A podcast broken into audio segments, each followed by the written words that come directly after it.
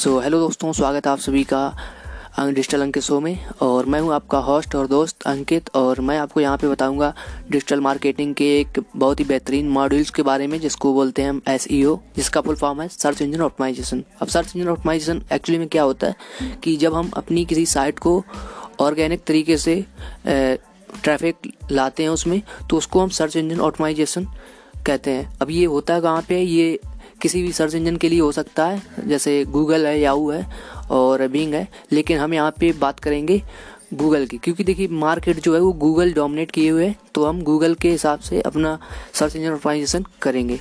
अब जो search engine optimisation होता है कहाँ, उस S E R P S पे होता है। मतलब सर्च इंजन रेल पेज पे। हमको जो लिस्टिंग करवानी होती है, उसमें पहले नंबर पे लाने की पूरी हमारी कोशिश रहती है। इसी को आप एक तरीके से कह सकते हैं कि पूरी प्रोसेस जो है, इसी को सर्च इंजन ऑप्टिमाइजेशन कहते हैं। अब देखिए, इसको करने के लिए आपको क्या क्या क्या क्या फैक्टर ध्यान में रखने पड़ते हैं।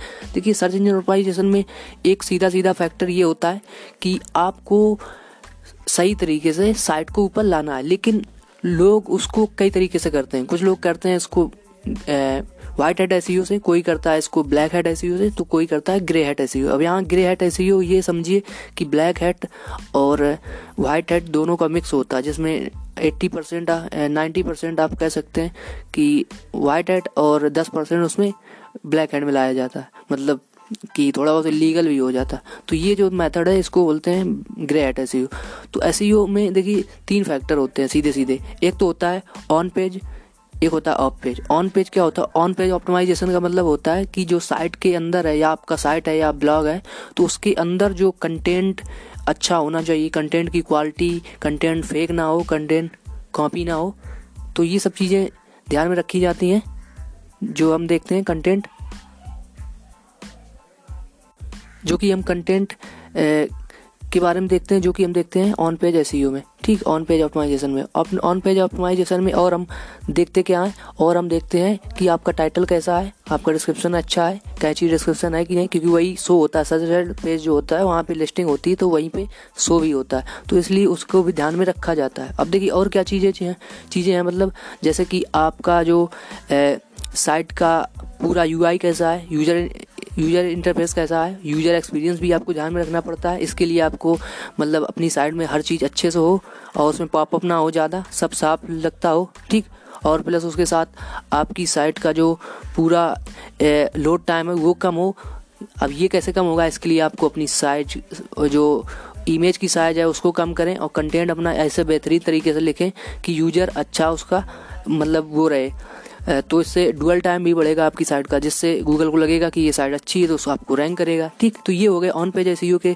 फिर आते ऑफ़ पेज एस में क्या होता है, इसमें बैकलिंक बनाने होते हैं। बैकलिंक क्या होता है कि रेफर करता है कोई दूसरी साइट हमारी साइट को, कि देखो भाई ये साइट अच्छी है, इस पर आप जाके इस इस पर्टिकुलर चीज़ के लिए जानकारी ले सकते हैं।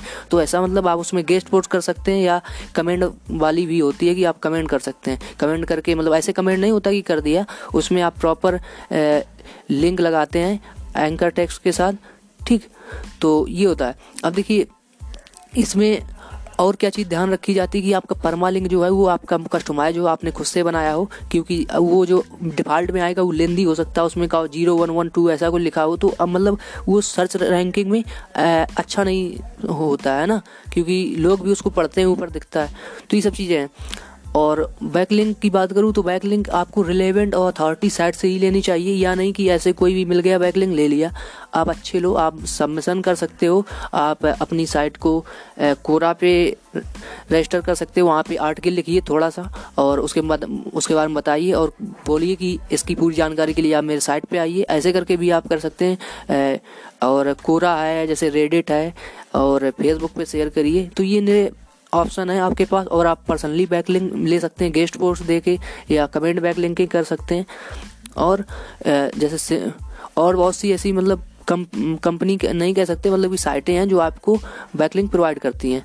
जो कि हेल्प करती हैं, ठीक? तो बस आपको देखना वही कि आपका रिलेवेंट हो, उससे रिले और जो अथॉरिटी हो, ठीक? ये सी चीज़ें ध्यान रखिए आपकी साइड अच्छे से रैंक हो जाएगी। लेकिन देखिए, ये एक दिन में नहीं होता, ये प्रोसेस टाइम लेती है।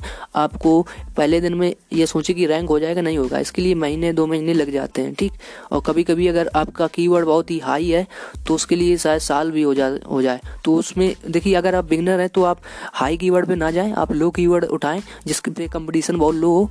क्योंकि देखिए, जब आप कीवर्ड रिसर्चिंग करते हैं तो आधे से ज़्यादा आप अच्छी पूरी वहीं पे डिसाइड कर लें कि आपको कौन सा कीवर्ड टारगेट करना है। इससे क्या होता है कि आपके रेट साइट के या ब्लॉग के रैंक करने के चांस ज़्यादा बढ़ जाते हैं ओके सो मिलते हैं किसी नए पॉडकास्ट में, तब तक के लिए धन्यवाद बाय बाय